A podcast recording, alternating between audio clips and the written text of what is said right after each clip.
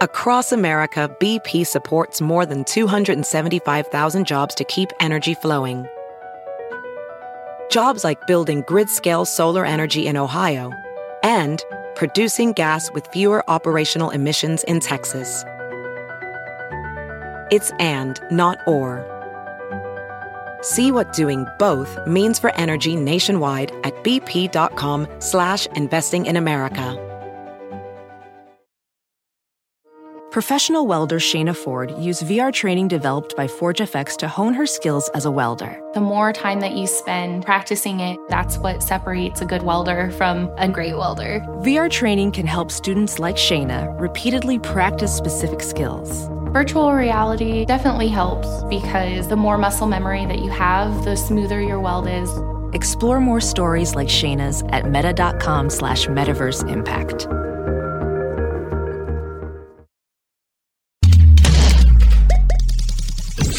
Hey there, podcast listener. Have you ever been listening to Wizard and the Bruiser and thought to yourself, I wish I could see just how fat Jake and Holden are in real life? Don't lie, we know all about your weird inside thoughts, listeners. Well, now you can make that dream a reality because WizBru and Page 7 are going on tour. Austin, Dallas, Milwaukee, Chicago, Minneapolis, DC, Philly, Brooklyn, San Francisco, LA. Nowhere is safe from an all new show we're calling Release the Butthole Cut. Ew. Come join your fellow LPN fans for a night of pop culture chaos that's fun for the whole family, assuming your family consists of equally broken weirdos in their 30s. It's going to be a blast. Tickets are on sale right now at lastpodcastnetwork.com. Go, go now. There's VIP meet and greet passes available as well in case you want to get, you know, a little extra close, uh, especially personal. I legally have to clarify that there is no sexual element involved. I mean, unless, you know. Okay, geez, Jake. All right, stop winking, all right, buddy? It's page seven and Wizard and the Bruiser live. Go to lastpodcastnetwork.com for dates and tickets.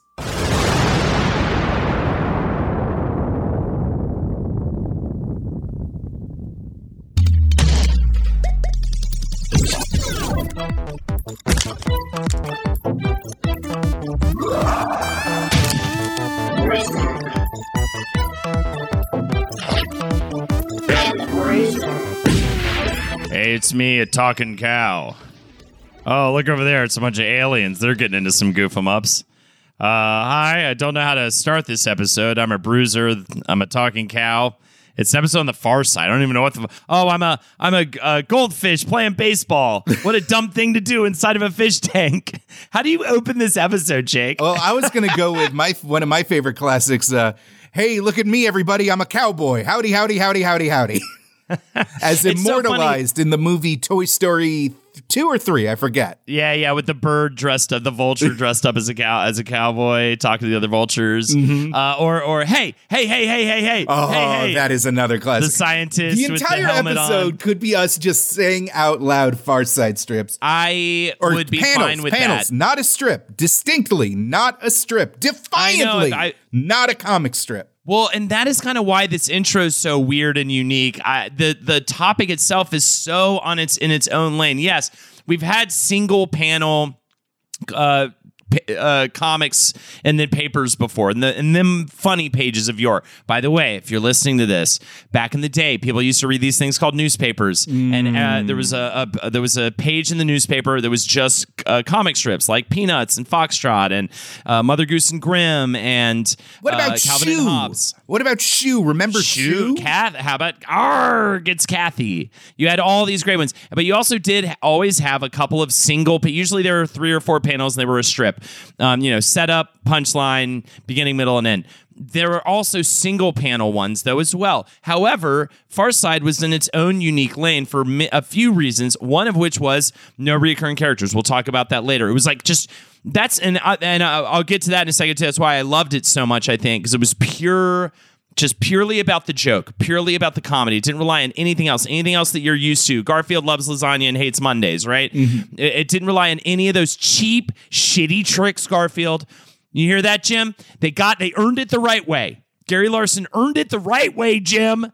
So, look at what he's doing for a second uh, before you sell another million dollars in Garfield merchandise. Well, it's an I'm on a interesting. You, it's an interesting uh, kind of uh, uh, uh, juxtaposition you're making between uh, two of these 90s comic strip titans because Jim Davis made Garfield explicitly as a marketing juggernaut. He wanted yeah. the most relatable, most licensable character that could become movies, TV shows, handbags, toys, whatever. Gary Larson made The Far Side almost out of just like a defiant will to like he had to draw these little gags but could not be fucked to make it anything commercial. And despite that, almost like because of his weird like just just self inwardly logic world of his cartoons, it became this semi juggernaut all in its own. Books, yep. calendars, coffee mugs, t-shirts. Boy, get more into the gush in a second. That day calendar, though, I got one every single Christmas. Mm-hmm. It was mm-hmm. such a staple of my life, all through like middle school, high school, even after he retired. Uh, this the the panel. They comic. still make it. You can buy a 2023 and a 2024 Far Side page a day calendar. Yeah. Almost in defiance of like the entire point of the for, like the format does it should not exist in a world of smartphones anymore. Yeah. But like the the the ritual of like waking up tearing the page and reading a new Far Side comic was yeah. so powerful that it's kept the very existence of this bizarre media consumption a- uh, avenue possible. But for me, it really, really just clicks so well with my comedy in multiple ways. As I was saying about the single panel thing, even the other single panel comics, it was Dennis the Menace and Family Circus and uh, Longhorns, Heathcliff, and Marmaduke. So it's always the same characters set of characters you're working with and there's always you know there's familiarity. Whereas gary larson every single time i mean he had go-to's hell a farm you know, cavemen. Um, cavemen, middle kind of like that sort of uh, Midwest kind of chubby. You can just say uh, ugly potato peep, ugly potato Americans. there was there was a definitely reoccurring nature to it. But for the most part, it, it had no like ties in terms of reoccurring characters or anything like that. And that came at a time when I was getting really into comedy and I was all about getting away from reoccurring characters. I hated that in sketch comedy I obviously loved it in comic strips. Like I was a big Calvin the Hobbes fan. I might have read a Garfield book or two. I don't even know what's going on, but I I definitely uh, was drawn though also to just like the purity of the Far Side in terms of it. Just it we are uh, we are here for a singular hilarious oftentimes hilarious joke that gets in and out it's it's the economy economy of words mm-hmm. style like perfectly edited perfectly refined and there was something about that that just got my dick and balls screaming. Well, I, I think we're talking about. I think uh, one of the things that when we talked about this, uh, you know, when we were getting into the subject, uh, especially during the Sunday study session, go to patreon.com and find oh out how you God, can join a it. weekly stream with me and Holden as we begin our week's research together. Um, I think a huge part of it is you know, you're buying the collections at the Scholastic Book Club, your friends have it on their shelves. Hell, maybe your friend's parents have it on a shelf.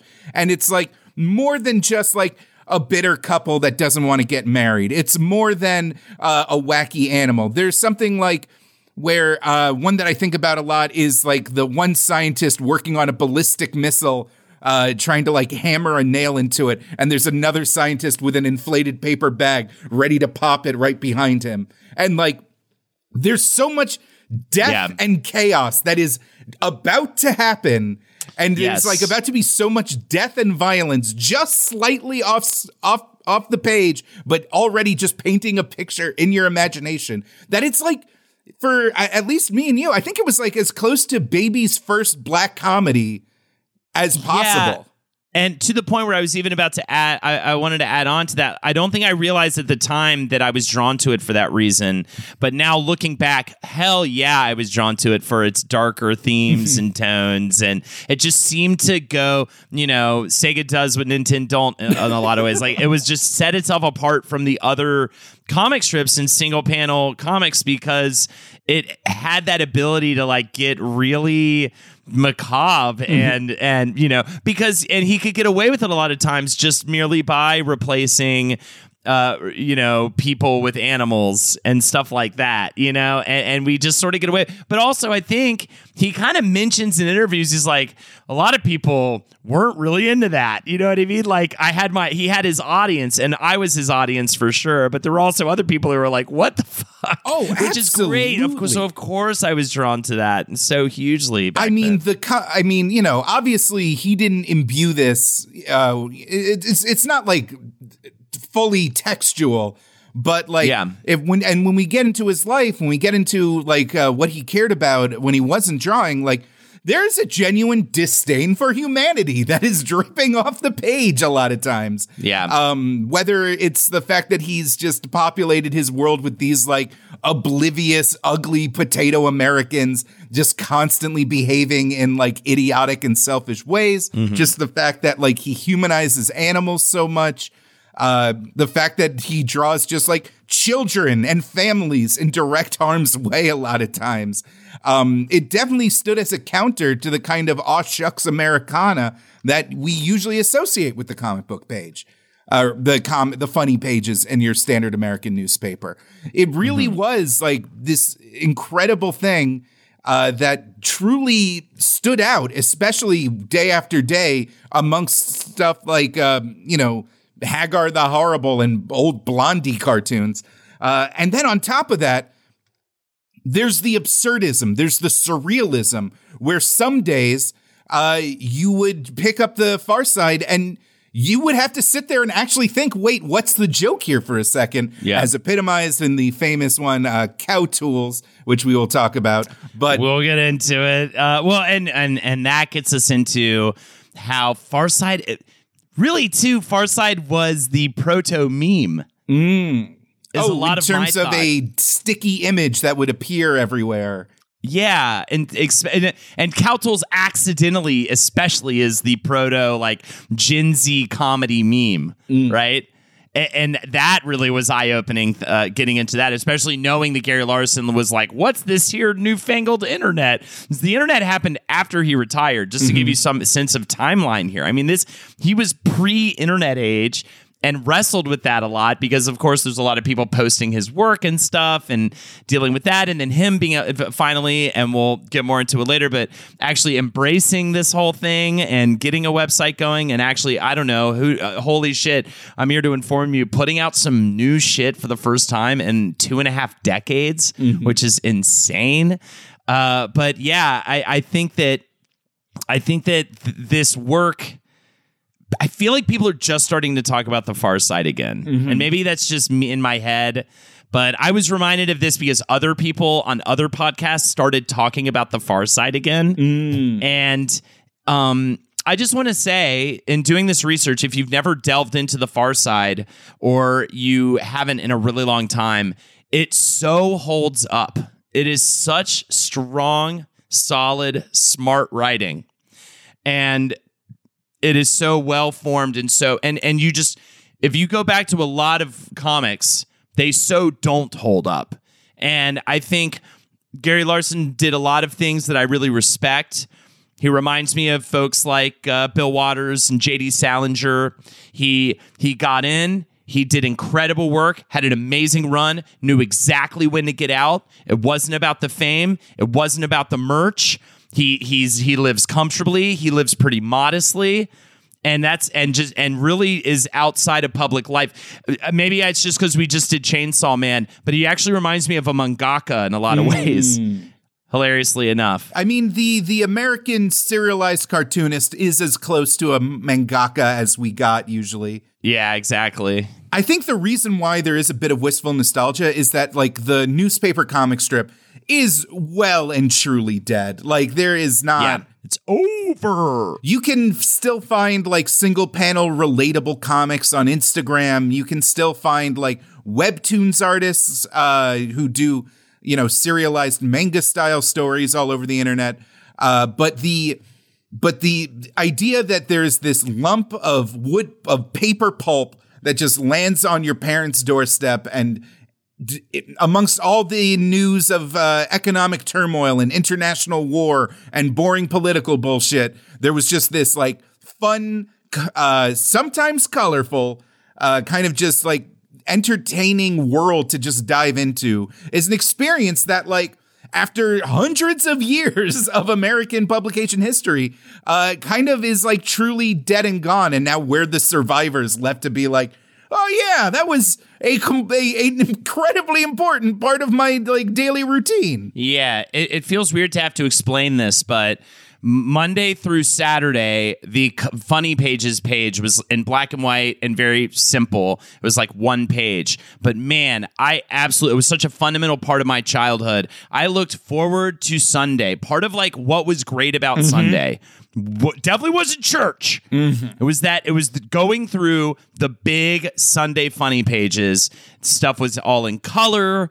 It was like this event that no longer exists for anybody really? Unless you're really old you're pretty much dead mm-hmm. if you're still getting a newspaper and that's like your life. You know what i mean? You're kind of dead. You're like dying and i'm sorry dude. And i hope you go out surrounded by your loved ones.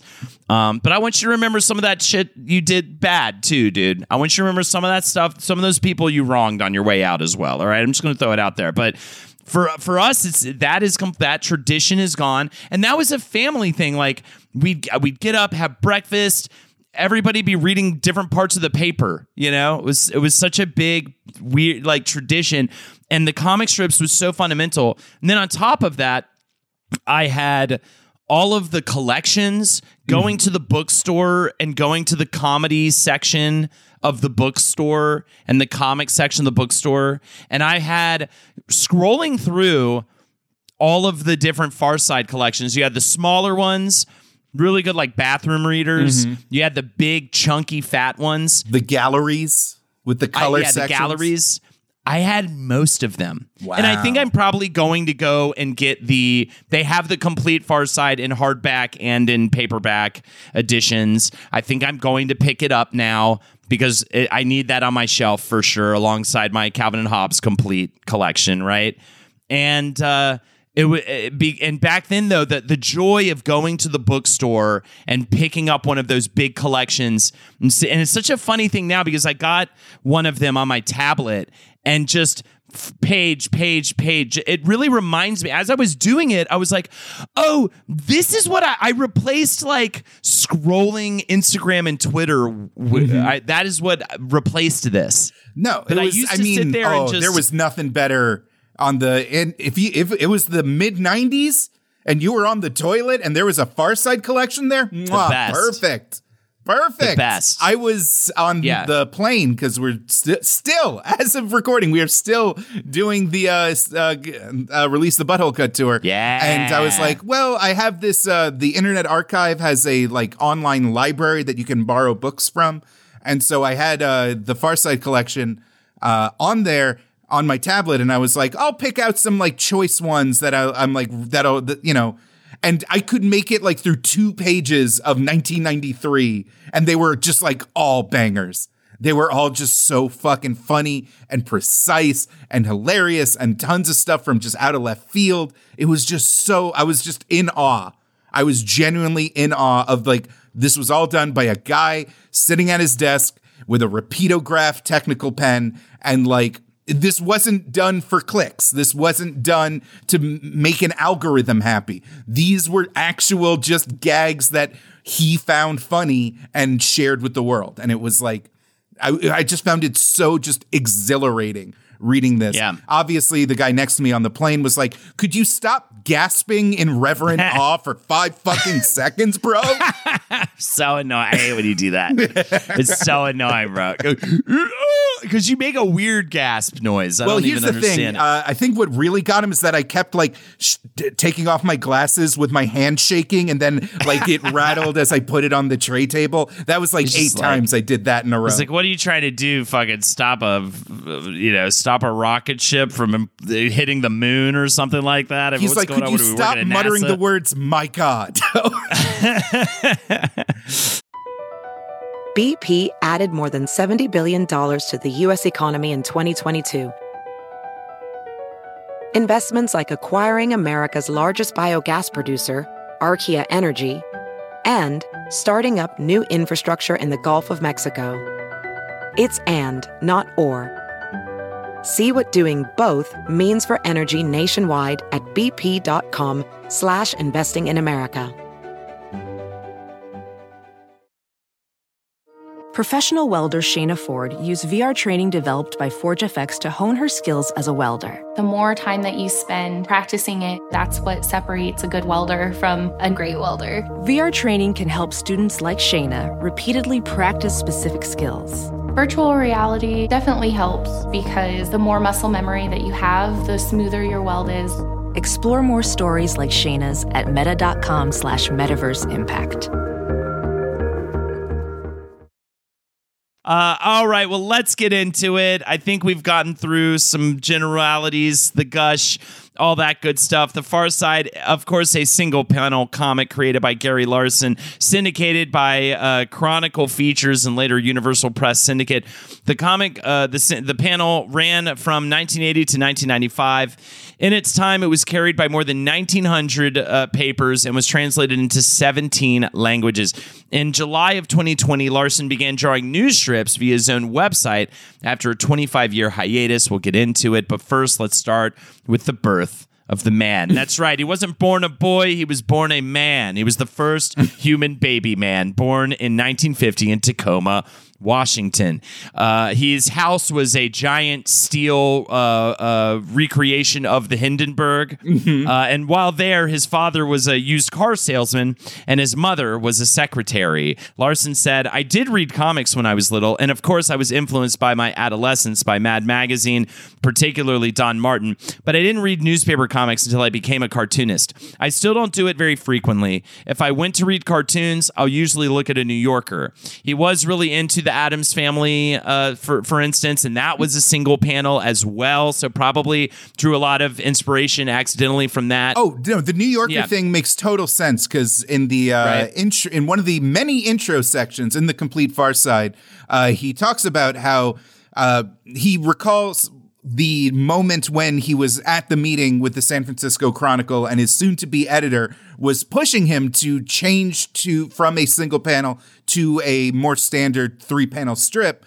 and he was like, "I don't." I never read those growing up. He says, uh, my primary influences had been uh, Gahan Wilson and B. Kliban, uh, who are two like world famous single panel cartoonists, um, along full, uh, with a handful of others, including George Booth, Edward Gorey, and the indisputable Charles An- uh, Charles Addams, exactly as you said. So like his primary humor influence already was single panel cartoons. Yeah. And ones with, I'd say, a little bit more of a darker, more sophisticated sense of humor. Uh, Gahan Wilson and uh, Edward Gorey and Charles Addams all had like a little bit of a nastier streak in them than your standard like guy at a therapist's office being like, but what if uh, my what if I need to regress to my childhood and uh, kiss my mommy or something? I don't know. Yeah, Addams Family is one that I really didn't think about going into this. And when you actually take a second, you go, oh, yeah, it's not just a single panel, it is the dark nature of the work.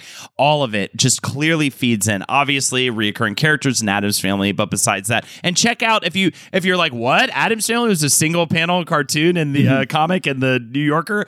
Uh, hell yeah, it was. Check out our Addams Family episode uh, way way back when. But regardless he uh, I th- I really do think a big theme here for him, and it kind of reminds me again. I hate to bring up Chainsaw Man twice, but it kind of reminds me of that mangaka as well. Um, in that it seems like it's almost his lack of formal education in in the in the work, his lack of an actual knowledge of how paper newspaper syndications work, all this stuff actually was a benefit to him because it was like ignorance is bliss. It allowed him to bring in some really unique, interesting stuff that immediately jumped out at the people who who ended up buying it. Like uh, we'll get to that eventually, but also like I I wonder if he would have even pursued it if he understood how the business worked or anything like that. So this is another thing he talks about in this very same piece from the uh, Complete Far Side is that uh, he says he was always in awe of comic strips. He was like, "How do these guys do it?" Uh, he was consistently enjoying the work of uh, his contemporaries like Berkeley Breathed from Bloom County, Bill Watterson of Calvin and Hobbes, and he could never even like begin to understand how those guys were wired. And he basically blames this on his family. He claims this is how he has justified the trajectory of his career is that um, a three panel strip requires like at least some kind of gift of wit, of dialogue, of snappy repartee. Uh, you know, there's something almost like musical about like the back and forth Yeah. in a uh, Charles Schulz peanut strip. Yeah. There's something like kind of uh, brilliant in the timing of a Calvin and Hobbes. And his family was a bunch of just weird, kind of just base gorilla people uh, to the point where like his interpret humor in his family wasn't like getting a zinger out. It was his dad just jumping from behind a counter in a gorilla mask to the point where he knew that his family kept the gorilla mask hanging on a hook in the closet because it was busted out so often.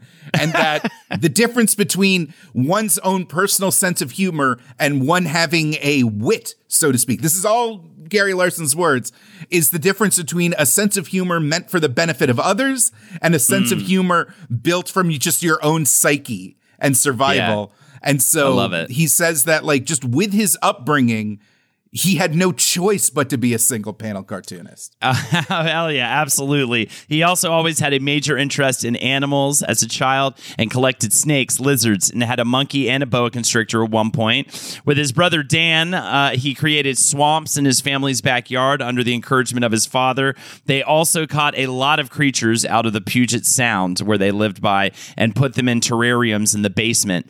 Dan helped him gain also another family member that super helped him gain his morbid sense of humor, as he was that older brother that would prank him all the time. For example, funny prank Gary had a fear of monsters under his bed and in the closets. Of course, Dan would hide in Gary's closet, jump out at him at night, and even more terrifying so, uh, he would trap uh, uh, Gary in the basement and taunt him by saying, Do you hear it? Do you hear it breathing? You know, honestly though, typical older brother, little brother Specifically, stuff. Gary, uh, this scenario is so fucking relatable. Uh, it was that thing that I feel like many suburban kids know that the light switch to turn off the light in the basement was at the bottom of the stairs, so you had to turn it off and be in complete darkness and scramble up the steps. The before- worst. And so, like, Yeah. his brother would wait for that exact moment as he was terrified in pitch blackness to hold the basement door shut and say, "Yeah, is it? Do you hear it? It's coming." Which that that malice. There's, I think that's one of the things that got uh, the Far Side so many angry letters Mm-hmm. is because there is a genuine cruelty to a lot of Oh, these yeah. comic strips. Another anecdote Gary would also put two insects in a jar to see which one would survive. So, you know, animals and morbidity, it's all coming together now. It's all making sense. The dubious nature of the previous quote seems to be the case in general for Larson. He had no clue. Uh, oh, I'm sorry. That's like, I think I copy, I, I cut and paste this. There was no previous quote. Uh, Larson really had no clue about the comics business as he made his way toward it. Larson said, The only thing I knew was there was some cartoons out there, mostly in magazines, that I did like and enjoy and thought were funny. And I was inspired by some of the things I saw by other cartoonists but I didn't really have too much of a notion about newspapers and newspaper comics. And he attributes this to how we managed to come into it with a panel that was unique and interesting to the syndicates. For college, do you have anything else in his childhood before we get into college? Nah, that's about all I got. For college, he went into Washington State University in Pullman, uh, but did not pursue a degree in art or biology. Instead, he opted for communications. He thought he was going to be getting a job in advertising after school. he made a go. He made a go for some kind of naturalist career and then like got the shit scared out of him that he was like going to be broke his entire life and thought communications was the safer route. I resonate with this so hard. I, I totally was so foolish about. I was pursued. I pursued like serious acting in college because, which is hilarious because like that's like the death when it comes to uh, the pers- the you know the chances of having an actually good Yeah. career. But for some reason, I thought that's like how the route you had to take, and so you end up doing things you think you should do as opposed to doing things you deep down know you want to do or wish to pursue. And uh, that he definitely did that as well. But while at school, he he pursued his uh, love of music. He played jazz guitar and banjo on the side, and he did take a few figure drawing classes. "Quote, but my motivations were not artistic." Uh, and so he ends up in Seattle uh, after school, after college. He ends up working uh, at a music store, a job he hates. He hates this job so much. And this is my, my big mantra for people trying to live a creative life for a living. If you want to do that, get a job you hate. do not kind of like your job. You cannot kind of like it. You must despise the job. If you, it, it, it must drive you every waking second you're at it to thinking about how to get out of the job. That's the only way you will make it. I think in a in a creative. I gotta business. say, Holden, ever since we started uh, on this podcast, my creative output has plummeted. It's it's I just love this podcast game too much.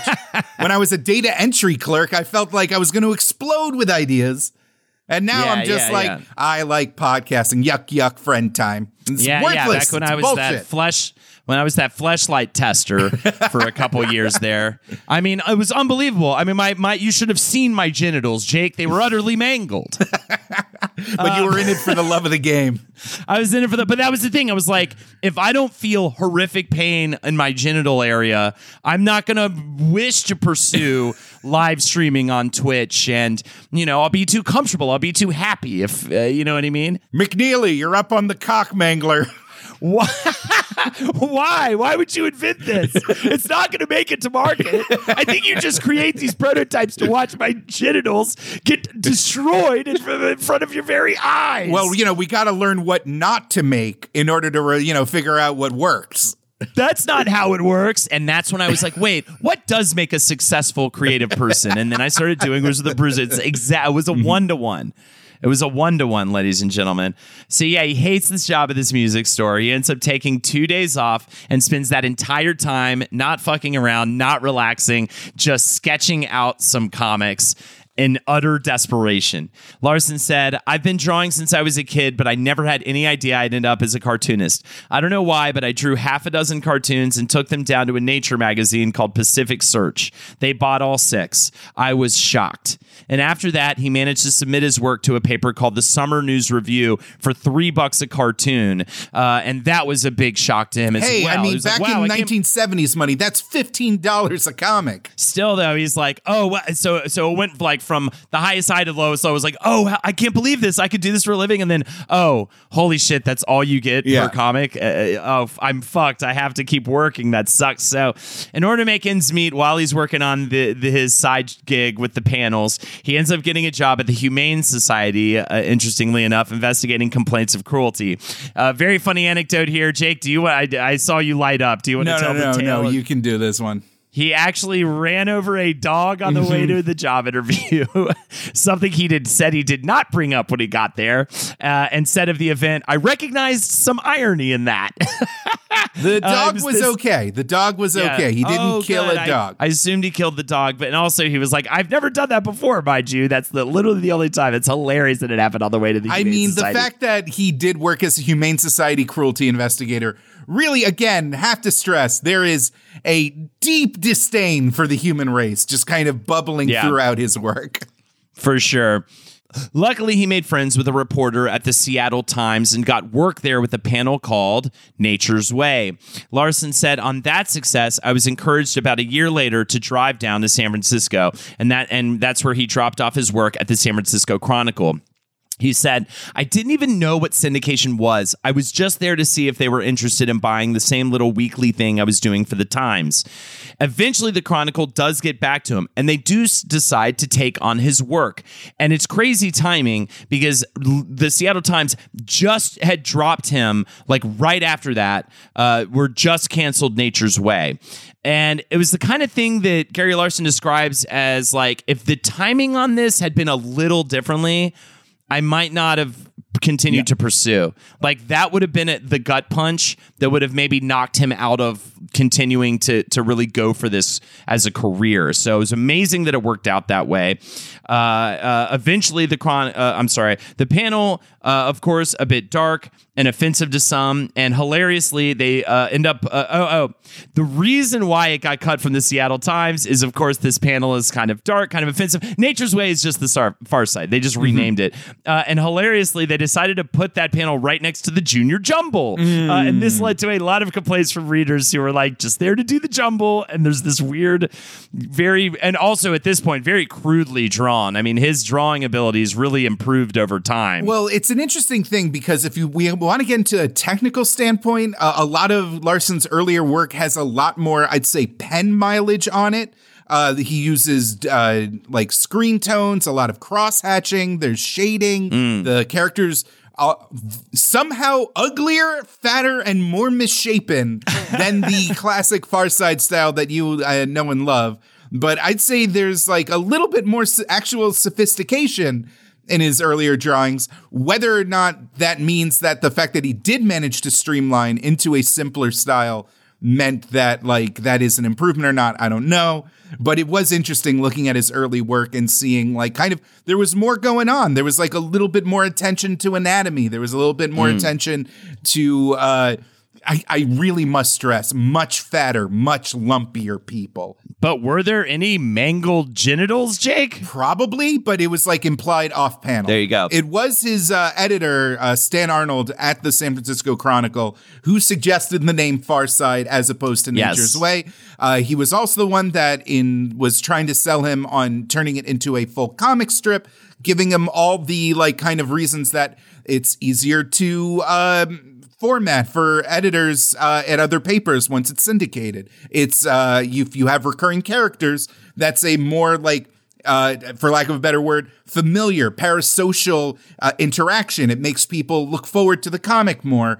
Uh, and if you know, it helps keep readership if there's like a cast of characters that people can grow to love. And after describe, and this is again according to the uh, intro in the Complete Far Side. Um, after listening to him describe the virtues of a strip, um, in- even if it was full of headaches instead of a panel, I didn't say much. Stan, as I recall, wasn't even really looking at me. He was just flipping through my portfolio, talking about the wonders of comic strips while clearly feeling me out about developing one. And I listened, smiling, dying on the inside. Then, out of the blue, he said, Well, let's just go ahead and do it your way. And that was the last time a comic strip was ever discussed. I had never felt such a whoosh of relief. Here's Larson's reasoning in his own words for why he was so stuck on the one panel thing. I think very visually, and I think a single panel lends itself to that one instant visual image. Strip cartoons emphasize dialogue, so sometimes the drawing is rather static. The dialogue changes and there's a punchline at the end. I don't think like that. It all kind of comes to me at once, more or less simultaneous. Sometimes a caption will hit me first, but that's rare. Usually it's the image that will come first. This one hideous moment that just lands on me. And uh, he also, yeah, didn't re- really like the reoccurring character thing. He, he he definitely repeated certain tropes and things like that. He loved, of course, especially cows, chickens, that sort of thing, bugs, different, all different animals, but he said, I instinctively thought of this as very limiting. And I also just didn't see humor as something that had to be confined to one particular character. To me, what was exciting was trying to do something that would crack someone up.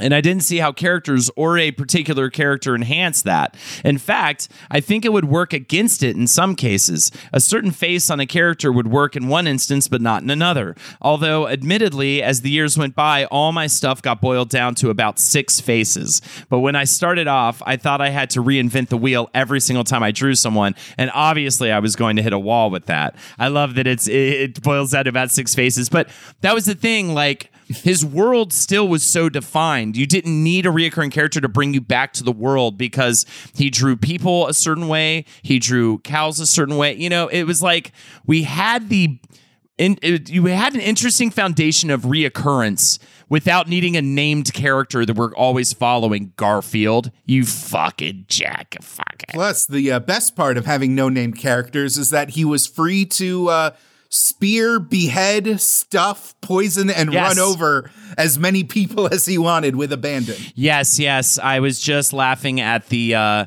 the issue, uh, uh, the panel with the flower lady reading a book, and this her squashed husband is like in the book. You know, they used to put like flowers in books, and she was like Dolores gasped uh, uh, uh, for the last, you know, a giant gasp as she finally found, uh, you know, Charles after all these years. I mean, you just couldn't do that in. I mean, Calvin and Hobbes actually kind of got away with it a little bit because they could go into imagination land and do stuff like that. But still, it's hard to pull off with reoccurring characters, and we need we need. Pe- I mean, I, I bet you could. I wonder what the actual numbers are in terms of a um, how many Far Side panels involve someone either almost dying or having just died.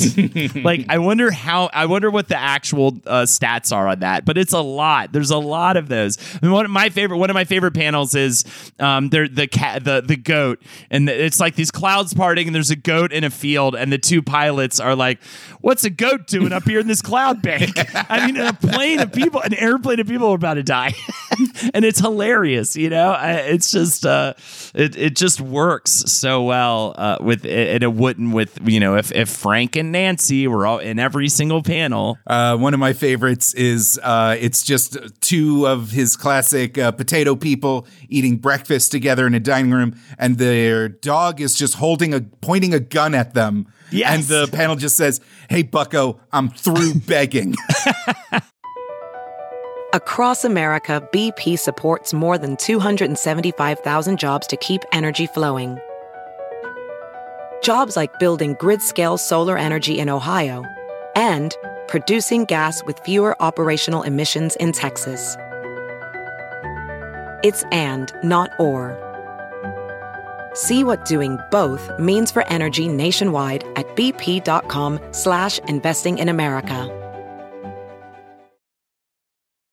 As a professional welder, Shayna Ford uses Forge FX to practice over and over, which helps her improve her skills. The more muscle memory that you have, the smoother your weld is. Learn more at meta.com slash metaverse impact.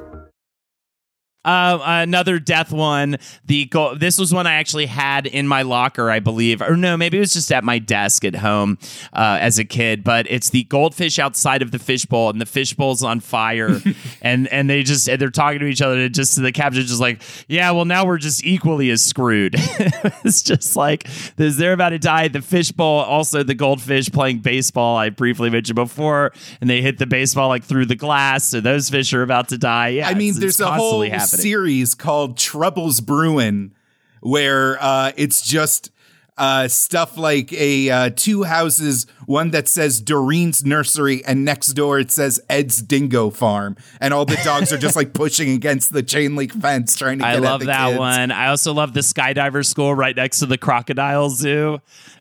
and I believe the uh, another one of those is the 12th annual Teacup Poodle Fanciers Picnic next to the Falconers Club meeting, all with the title Trouble Brewing. So funny. Why does that make me? That makes me laugh so much harder Because than the anything chaos in the is page. all in your mind. yeah, There, he has laid the groundwork for an actual bloodbath in the comics page Yeah. and now you in your mind has to like make it real and that feels so subversive and dangerous again through the context of like a kid on reading a newspaper funny page it felt so much darker and more subversive and intense than anything else It's the older brother fucking with you, Mm-hmm. you know? It's the it's so nice, it's so refreshing and it's and yeah, and part of it also is that whole like, man, they're actually getting away with it. wow.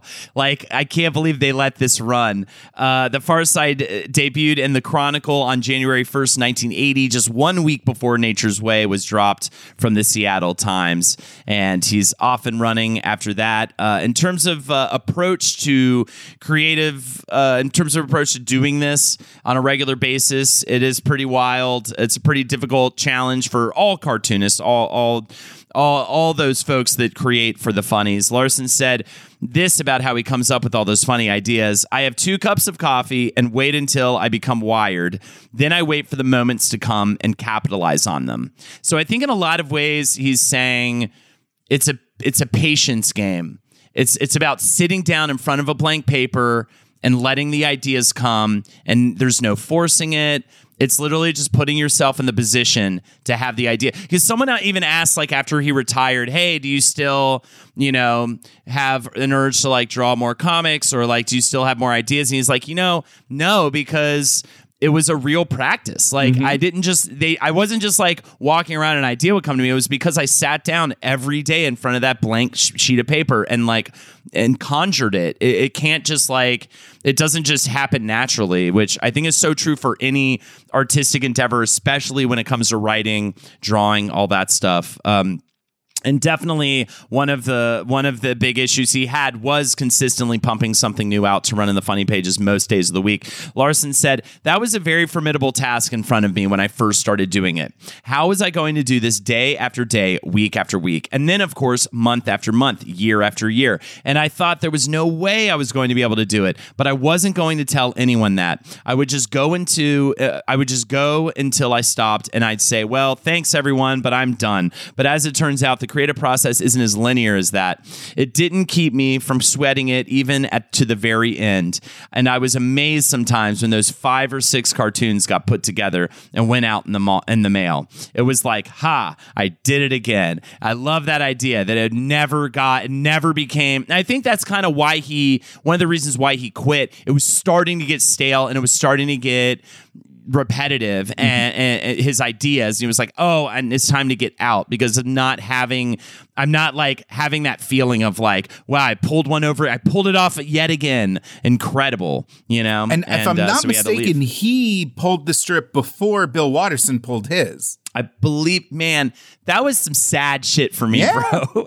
when Watterson and Larson got out the game, I was bummed, especially because like they're still doing Garfield strips, like my very favorite strips, and and the and in Far Side's case panels were removed. Beetle Oh, Bailey is still in newspapers. Yeah. Beetle fucking Bailey. I know it's crazy, but the quality was so different. That's why these guys had an endpoint. The the capacity of the, the, the level of work.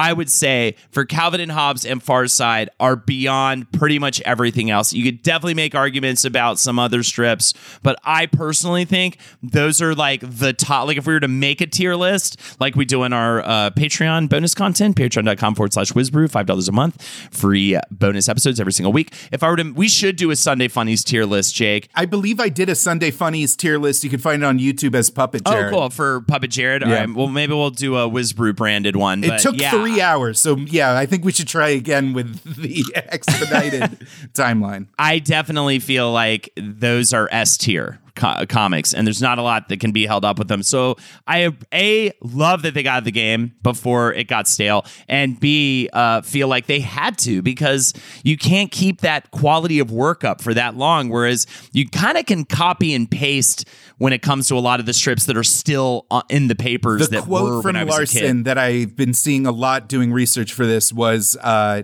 that uh, he explained he wanted to end the series to avoid having the Far Side fall into quote the graveyard of mediocre Yes. cartoons. He also had this to say about his high standard and his regard for his audience, and I definitely feel like you you get a sense of his respect for the audience in his work. He said.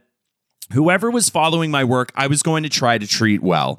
I thought of every uh, I thought of every day as a little curtain going up and it's showtime. And you better know how to dance. I think it's vital to be honest with yourself. You do have to satisfy yourself first. If you're drawing something, you have to ask yourself if it's something you genuinely think is funny. Or is it starting to fall into just a category, just kind of a shtick thing? I think it's important for all cartoonists to be honest with themselves about their own sense of humor and what they're doing. I also have a quote from my old boss, Rerod Jones. Mm-hmm. Man, I loved mangling that guy's genitals. Holden, what a fucking moron. I feel like after the first time he got his m- genitals mangled, he should have quit easily. But he kept going. He kept saying, No, I need to hate this. I have to hate this in order to be a funny comedian.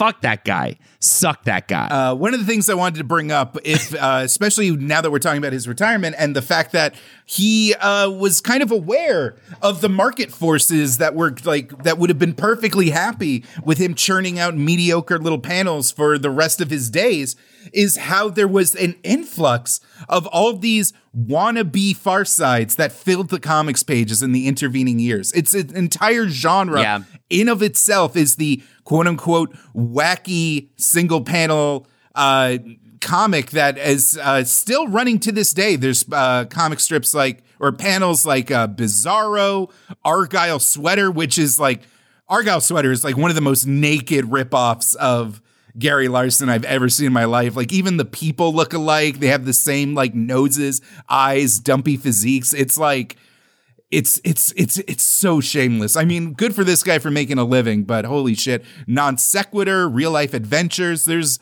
like in his absence, the like the Far Side still needed to exist for these syndicates, and they just went ahead without him, even though he tried to be like, "All right, this this is done."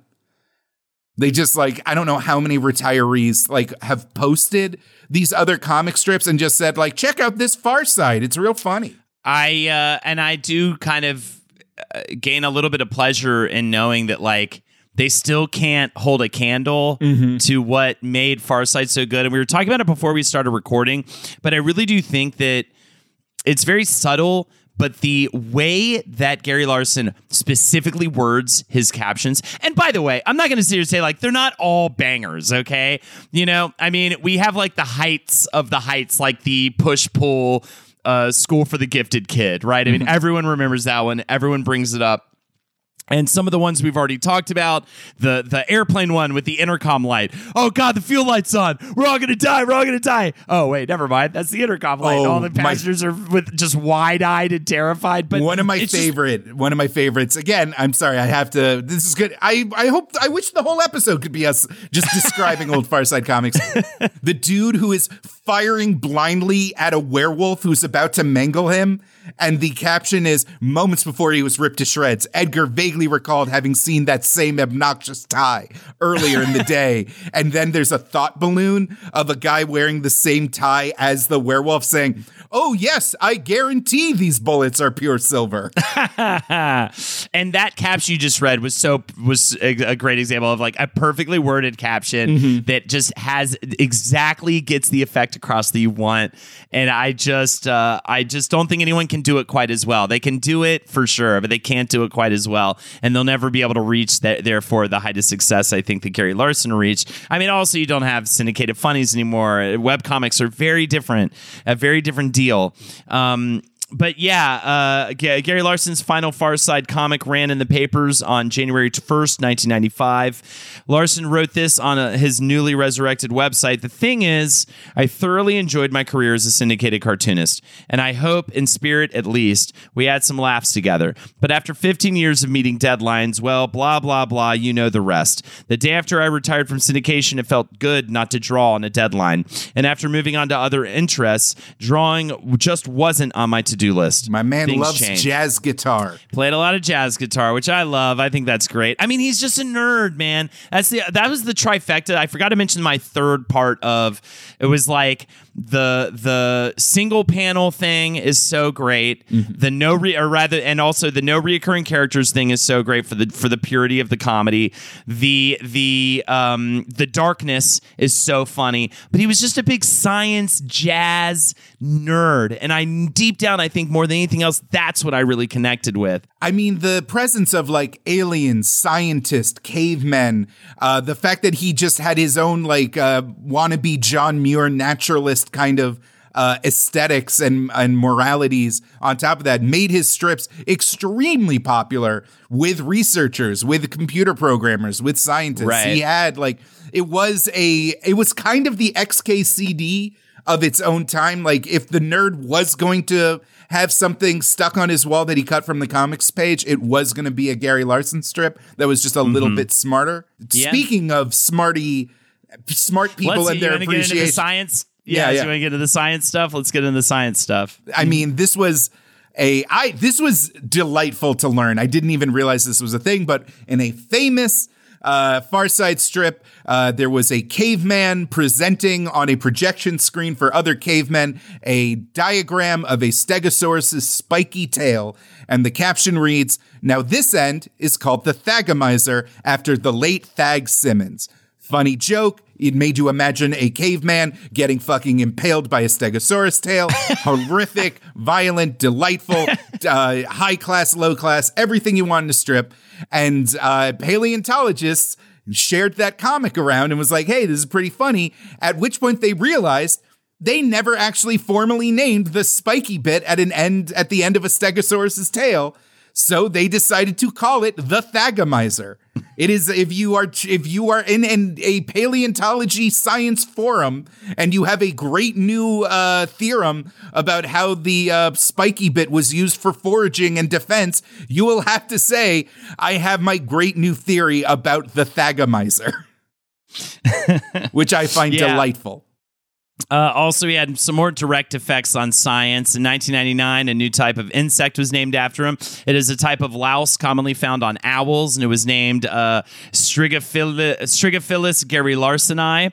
Later, a species of butterfly found in Ecuador was named uh, Ceratod so bad at these science names, Serratoterga larsoni, as well as a beetle named the Gary Larsinus, just straight up. In fact, this is how nerdy it gets. The head of the Museum of Comparative Biology at Harvard, Stephen Jay Gould, wrote the uh, foreword for the Far Side Gallery 3. In that, he wrote about, and I know this to be true, but just being in science departments in colleges, uh, how so many of his colleagues' doors were adorned with at least one Far Side panel uh, that had some relation to science. In fact, now that I think about it, many of the desks of academia, like faculty desks of acad- academia, had some Far Side panel that related to their specific study, and there were so many of those. Uh, especially in in the area of science, I one of my favorite. I forget the name of the fish. It's like ichthyologist or whatever. Yeah, yeah, that's a, that it's- a fish study person. it's like Goldie Goldie's lucky night. Like it was uh, these people on stage and a broken goldfish bowl and like a goldfish on the stage just laying like about to die. And there's three people standing up Yeah. with their hands up, being like, "I too am an ichthyologist" or whatever. Like, because which means they just asked the question. So you do Is play there an that ichthy- game in your head. ichthy- Is there an ichthyologist in the house? I'm, I'm sure I'm butchering the Honestly, name of I, this type of your delight is infectious. I am like laughing in my head. It's so funny, man. Like that's so good, and only a big old nerd could handle it. So a nerd with like a really dark approach, and it's all about the pure comedy. I mean, that is my like. That's it. That's my love song right there. That's perfect. That's a perfect combination right there. There were other mentions of the Far Side in popular culture. The Simpsons would famously make jokes where uh, Homer would pick up a Gary Larson's calendar and be like, "Ooh, a Gary Larson calendar. I don't get it. I don't get it. I don't get Yeah. it." yeah. I don't get it. there was a uh, gag from the sitcom Cheers where Woody is looking at the newspaper and says, Man, I don't get the far side. At which point, Norm grabs it from him and says, Okay, well, see here, the cows are standing like people, but then a car drives by and they're then they act like cows. And the joke is, is that, like, wouldn't it be funny if cows only act like cows when we're looking at them? And Woody looks at him and says, I meant my local newspaper doesn't get the far side, but thanks for treating me like a one year old. Which leads me to uh, a, Are we get talking about it? a Are we get- comic is it published in time? October of 1982. One so bizarre, one so obtuse and indecipherable that its meme qualities has extended into the modern era, and that is Cow Tools. Can we get a description, Jake? Please. Can you put into words what's happening? According to Wikipedia. Cow Tools is a single panel cartoon depicting a cow standing on its hind legs at a table with a barn in the background. On the table are four objects, one of which resembles a crude handsaw, while the others are far more abstract. The caption simply reads, Cow Tools. And I remember being stopped dead in my tracks on the toilet as a child, just staring at these misshapen implements, just trying to figure out what the joke is. Because one is like a rock that kind of looks like a baseball cap. Another one is a similar, just like oblong rock with like a dildonic uh, extension sticking out of it. Another one is just a long stick and then another, and the final one does indeed look like a full sized handsaw. And the uh, there's there's a lot of things where, like so because there's one that does look like a handsaw. Does that Yeah, mean the other ones that's the real- are supposed to look like other things and I just don't the recognize them? The handsaw is the true fucker. Fu- like fucker of, of it. And, and Larson agrees. He said, um, he said the first mistake I uh, I made was in thinking this was funny. The second was making one of the tools resemble a crude handsaw, which made already confused people decide that their only hope in understanding the cartoon meant deciphering what the other tools were as well. Of course, they didn't have a chance in hell, and that is so the situation here because just if the one tool wasn't shaped like a handsaw, you wouldn't look for further meaning. Yes. It's such a bizarre like symbol of like the absolute futility of trying to understand like the meaning of anything and the meaning of life. It's so it's like just because that one thing throws you off your track to think that there's actually more going on. Larson also said the cartoon was intended to be an exercise in silliness. While I never met a cow who could make tools, I felt sure that if I did, they, the tools, would lack something in sophistication and resemble the sorry specimens shown in this cartoon. I regret that my fondness for cows, combined with an overactive imagination, may have carried me beyond what is comprehensible to the average Far Side reader. so, the general manager for uh, Chronicle Syndicate claimed that his phone would not stop ringing for two days straight, and Larson himself received hundreds of letters uh, demanding an explanation, including one from a reader in Texas who claimed that they had shown the cartoon to over 40 professionals with doctoral degrees, none of whom could make heads or tails of it. I love it. Its existence is so important, and and we. And I, this is a great. This is a good like little response. Uh, when later asked what the tools were by a Chicago Tribune reporter, Larson responded with, "Only the cow knows." I think also I forgot to read this during our animal science corner, uh, so uh, but I think it actually works here as well. Larson's favorite animal to draw is the cow. I particularly enjoy drawing cows. I'm not exactly sure why. They seem to be some kind of absurd, almost non sequitur animal to put into certain situations. I even find humor in the name. When I think of a certain situation in my mind, and when I think of a cow being in the midst of it, something happens to me and I find myself drawing. And I think that's all to say that he just finds the pure vision of a cow standing up, staring at the camera, let's say, staring at the viewer. Uh, I think he just finds that alone so funny that like that's how we got cow tools. you know what I mean? That's how we got the the existential, you know, terror that is cow tools. the meme has uh, had peaked, and I'm, basically what I'm trying to say is somehow it even evolved into Gen Z and was a short-lived meme uh, around, I'd say, 2021, 2020. Uh, there are YouTube uh, musical interpretations. There are entire essays about interpreting the comic, as well as countless image macros and remixes where uh, Cow Tools has entered the kind of common vernacular of um of of uh, meme culture.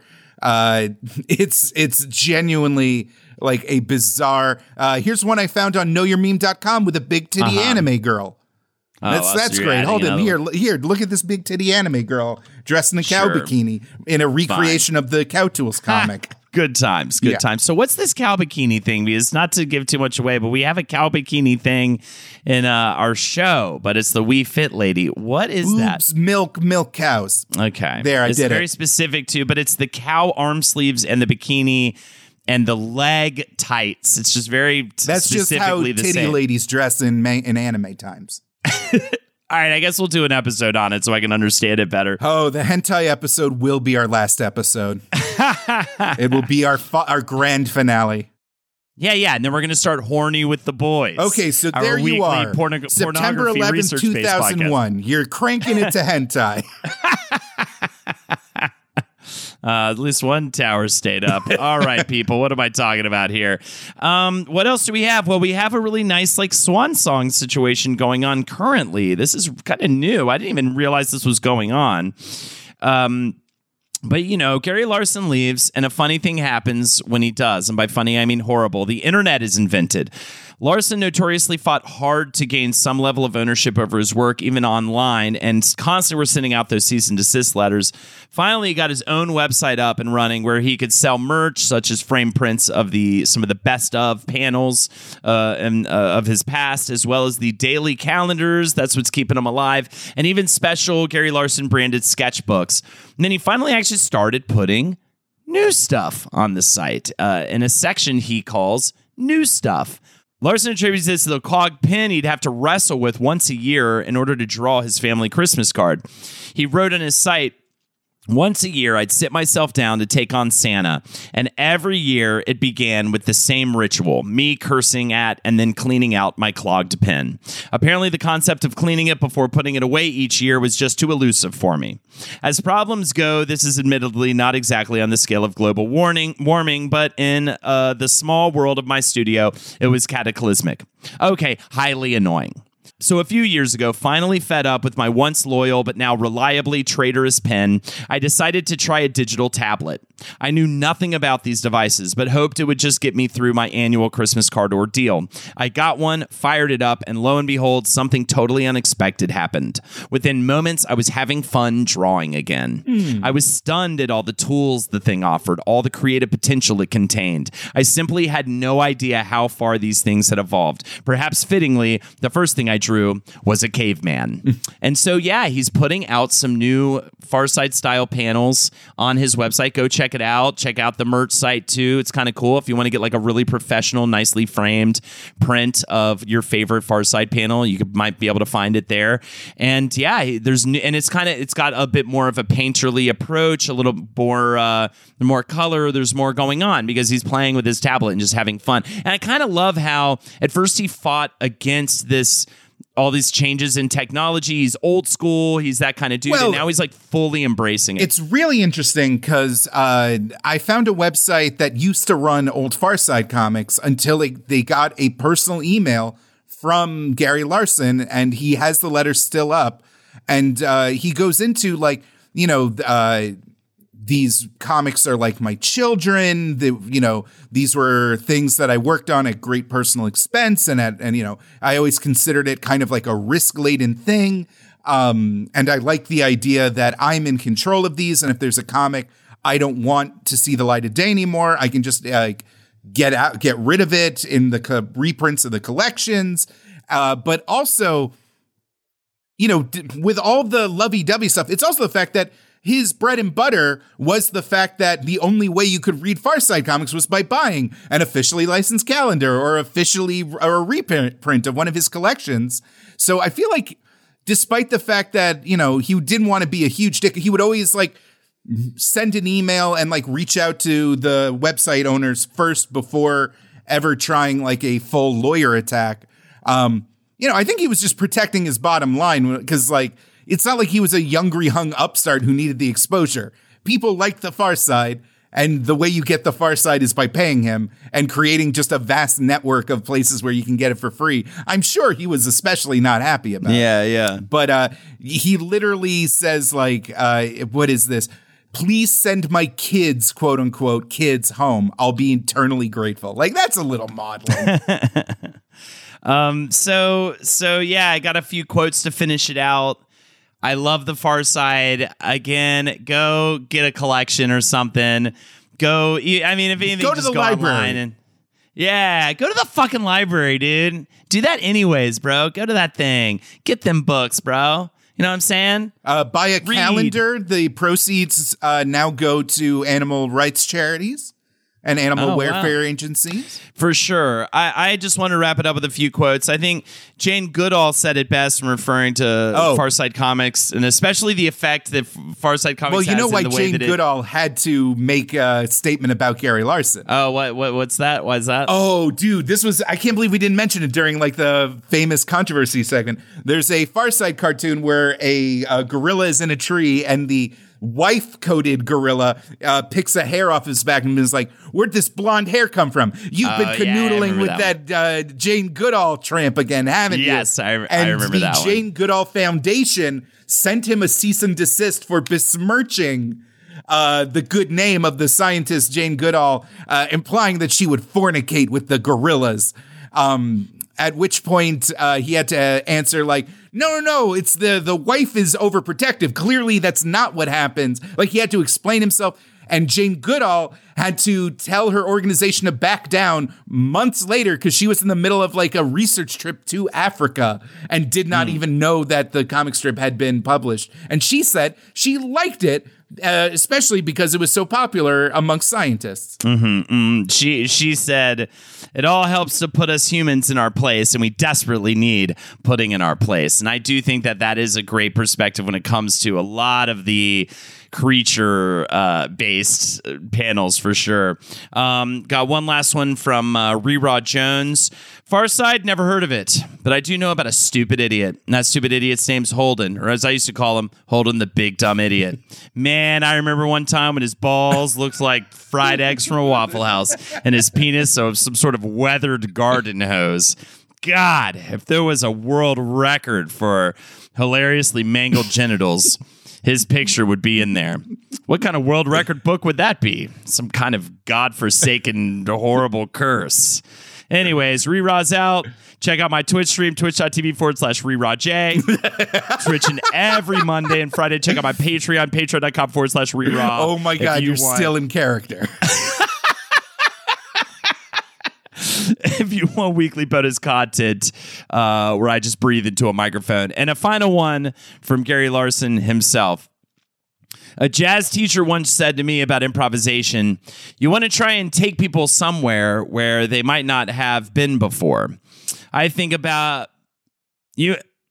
Ah, Gary yeah, it Larson's- happens. the great late. I've been doing this a lot today. The late great Gary Larson said a jazz He's alive. teacher He's once very alive. he might be dead. We don't. Maybe he died or like an hour ago. Whoa, Who knows? okay, well, you know what? If he, you know what, edit it in. That keep the late great if Gary Larson dies between this recording and the release of the episode. Gary Larson once said a jazz teacher. I shouldn't say once said. Gary Larson said a jazz teacher once said to me about improvisation. You want to try and take people somewhere where they might not have been before. I think that my approach to cartooning was similar. I'm just not sure if even I knew where I was going, but I was having fun. That's, April Hannon! what the fuck? Katrina size to suit. She's quick and nimble when she needs to be. She can go through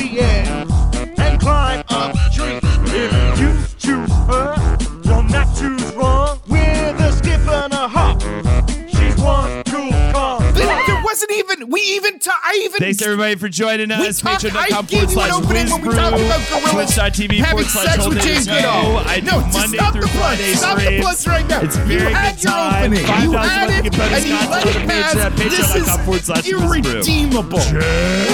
No, no, we're not getting. No, April, unhit it. Delete it. Go back in time and erase that. Fuck.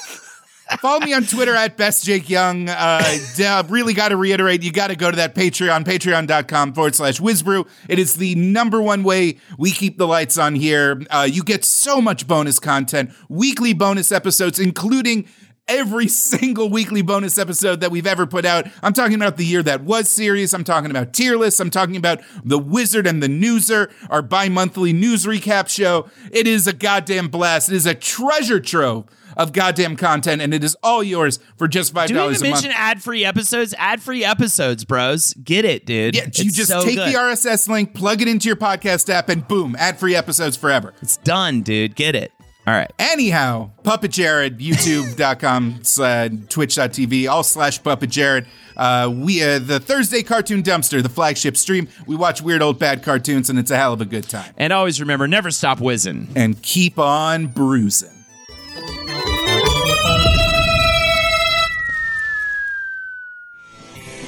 This show is made possible by listeners like you. Thanks to our ad sponsors, you can support our shows by supporting them.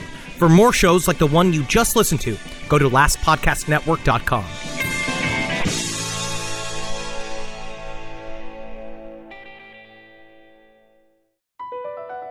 Across America, BP supports more than 275,000 jobs to keep energy flowing.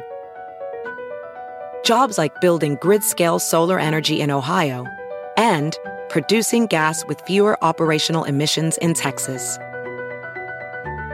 It's and, not or. See what doing both means for energy nationwide at bp.com slash investing in America.